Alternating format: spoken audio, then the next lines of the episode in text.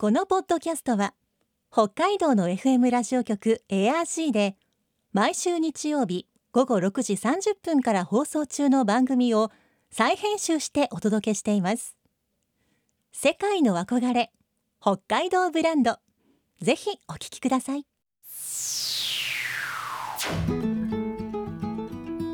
今世界から注目される北海道。この番組では北海道が世界に誇る自然文化産業などをピックアップ。北海道の持つ魅力や可能性をゲストの方に伺います。お相手は鈴木舞です。今回のテーマはラベンダー。北海道の夏を代表する花ラベンダー。特に富良野エリアには広大なラベンダー畑が広がりコロナ禍前は海外からも多くの観光客が訪れていました。先週は北海道におけるラベンダーの歴史を中富良野町ファーム富田のスタッフ村井翔吾さんに聞きました。今週はラベンダースポットとして有名なファーム富田について。そして紫の絶景を生み出したラベンダーへの愛情を伺います。今日のお話のポイント鈴木舞のマイポイントは継続は力なり。世界の憧れ北海道ブランド。この番組はあなたの明日を新しく。北海道創価学会の提供でお送りします。ファーム富田スタッフの村井翔吾さんにお話を伺っていきます。村井さんよろしくお願いします、よろしくお願いいたします。えー早速ですがファーム富田の園内の広さはどのくらいあるんでしょうか？はい、本当にこう全体の敷地で言いますと、まあ、こう山ですとかそういったところもあるんですけれども、まあ、20ヘクタールぐらいありまして、まあ、そのうち花畑の面積だけでいうと約9ヘクタールになります。うん。結構ちょっとこう坂になってるっていうんでしょうか。こう山に向かってこう畑があったような記憶があるんですが。はい斜面に、えーこう位置しているので、まあ、こう花畑の奥にはこう森があったりですとか、うん。まあ、そういった形ですね。はい。もう昔からずっとこの場所で栽培を行っていたということですか？そうですね、えっと、ちょっと面積などはだんだん広くはなってはいるんですけれども、うん。あの場所は変わらずずっと同じ場所で栽培しております。はい。ではこの全部の中のうちまあ、現在ラベンダー畑がまあ占める割合広さはどのくらいになるんでしょうか？はい、ラベンダー畑だけで約5ヘクタールございます。うん改めてこう数字で聞くとあ広いなぁと感じてしまいます。これやはりあの同じラベンダーでもはい若干こう咲く時期なんかもこう違ったりするんでしょうか？そうですね、えっと、園内では5品種あのラベンダーを栽培しておりまして、はい。一番早く色づくものがだいたい6月の下旬ぐらいから色がつき始めるんですけれども、うんまあ、それからだんだんとこう早咲き、中咲き、遅咲きとこう順々にこう色がついていって、一番遅咲きの品種が色づくのが7月の下旬ぐらいですかうね。んこれから色づくものもあるということなんですね。そうですね。これはやはり長い時期楽しんでほしいという思いもあってこれだけの品種を育てたりするんでしょうか？そうですね、やっぱりこう、みえーお越しいただく方に少しでもこう長く楽しんでいただきたいというのはありますので、うんまあえー今、全部で5品種栽培しております。はい。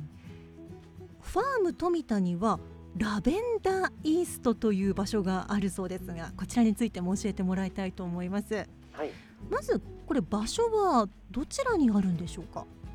はい、ラベンダーイーストは、えーファーム富田がある中富良野町の隣町にあります上富良野町にございまして大体ファーム富田から約4キロ離れた場所にございます。うん、ちょっとこうファーム富田の私前に遊びに行った時にこう売店とかもあったスペースあの辺りからじゃあ4キロぐらいまた離れた別の場所にあるということなんですね。そうですね。うん、これ広さはどのくらいあるんですか？こちらは約14ヘクタールございますはあ広いですね。はいあのこちらはこう他のラベンダー畑と違ってこう、はい見るだけで楽しむ畑ではないと伺いましたが。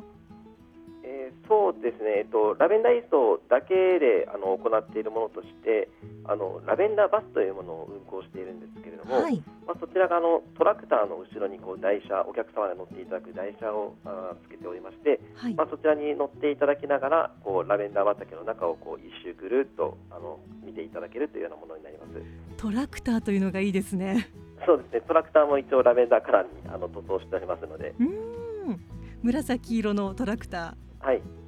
ちなみにここのラベンダーイーストで育てているラベンダーこれは香料などにする、まあ、原料として育てているんでしょうか？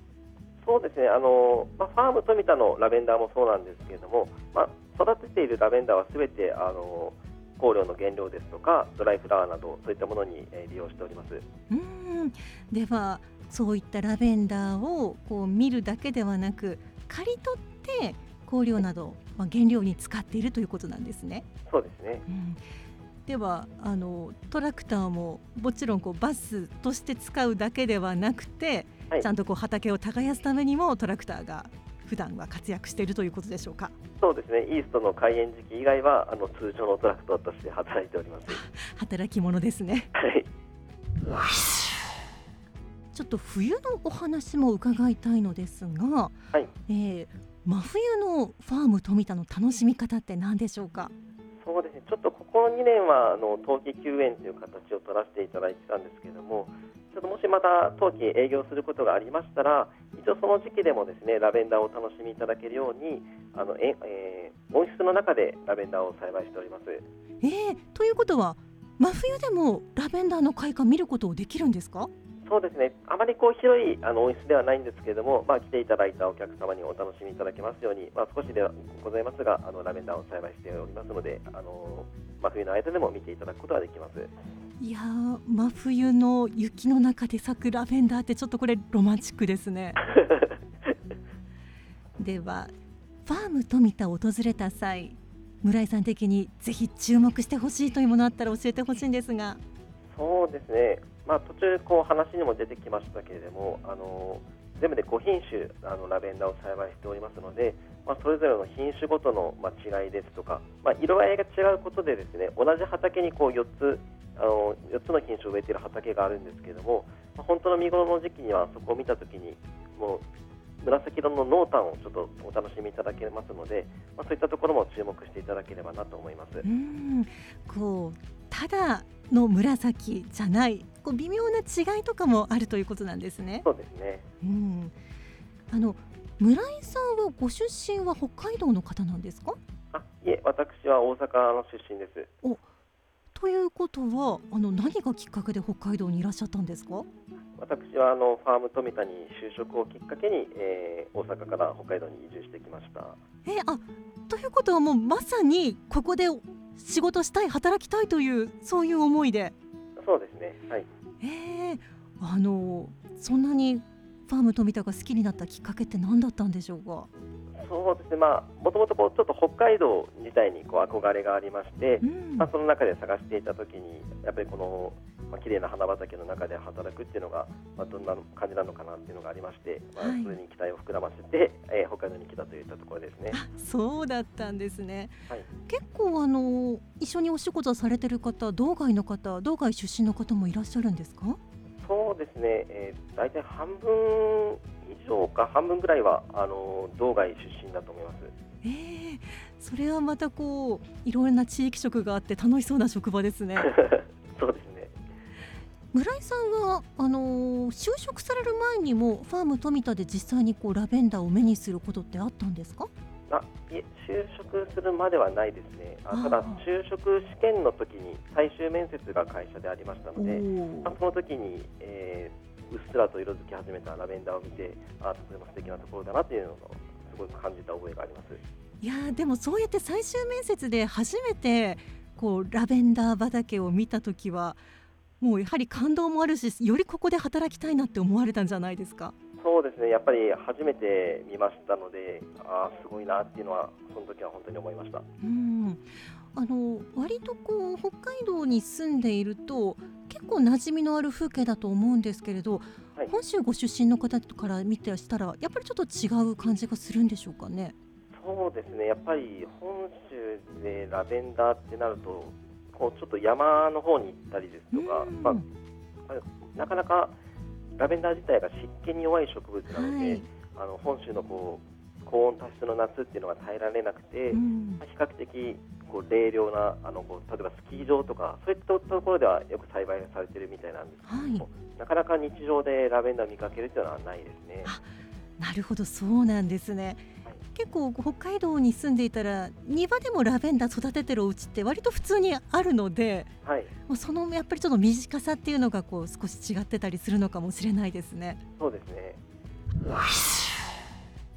先代の社長のラベンダー愛を物語るようなエピソードで村井さん何かご存知なことってありますでしょうか？そうですね、こちらはその本人のあの書いた書物からなんですけれども、もともとラベンダー栽培を始める前っていうのは、そのまあ、父親があの普通にこう農家としてあの、まあ、土地を持っての、えー農農家をやっていたんですけれども、はい。まあ、その昼休み、休憩時間にですね、あの上富良野まで毎日こうラベンダー畑を見に行って、そこをラベンダー栽培をしたいっていうのをあの考えていたようです。本当に好きだったんですねそうですね、はい。じゃあそんな憧れもあってこうようやく念願の自分でラベンダー畑をこう栽培できるようになってというそういうことがあったんですか？そうですね、はい。うんあの先代の社長にとってはすごく憧れの風景だったかと思うんですがそのラベンダー畑、はい。まあ、それについて何かこう言い表していたというそんな言葉ってありますでしょうか？その上富良野町であの栽培が始まっていたラベンダー畑を初めて見た時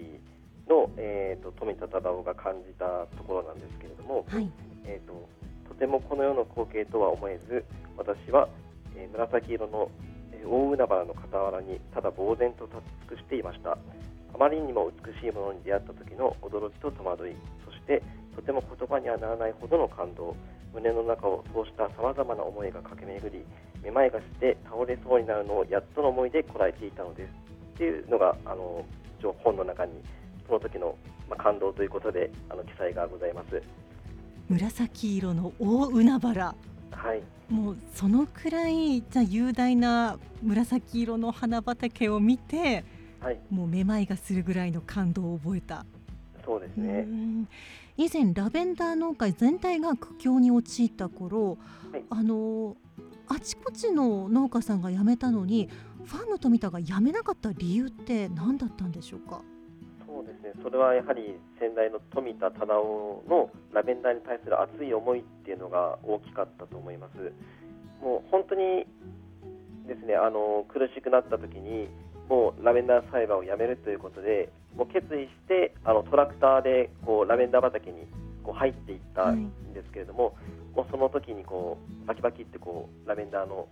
株がこう潰れる音を聞いて、えもうなんかもう我が子をこう手にかけるような思いになったっていうところでもうそこでやっぱりこう思いとどまってあと1年頑張ろうっていうことでそこでつ続けたっていうぐらいやっぱりそのラベンダーに対するちょっと熱い思いっていうのがあのあったというのは聞いております。うんもうラベンダーのこう畑を潰してしまおうとしたけれどダメだできないみたいなそうですね。うんまあ、しかしながらそこでやめずに数年間耐え忍んでいたからこそ今のこの景色があるわけですか？そうです。はい。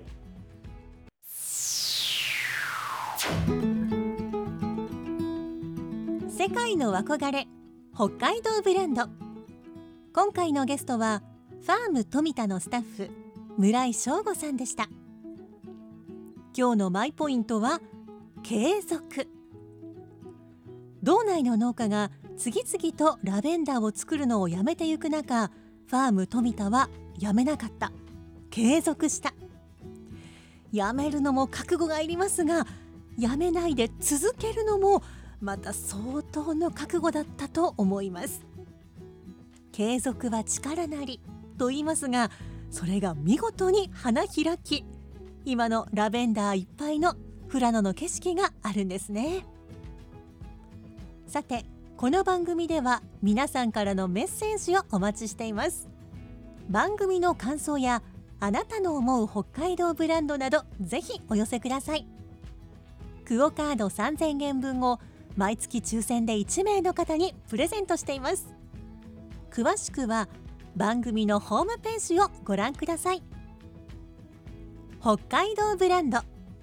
そこには世界を目指す人たちの知恵と情熱があります。来週もそんな北海道ブランドに元気をもらいましょう。ご案内は鈴木舞でした。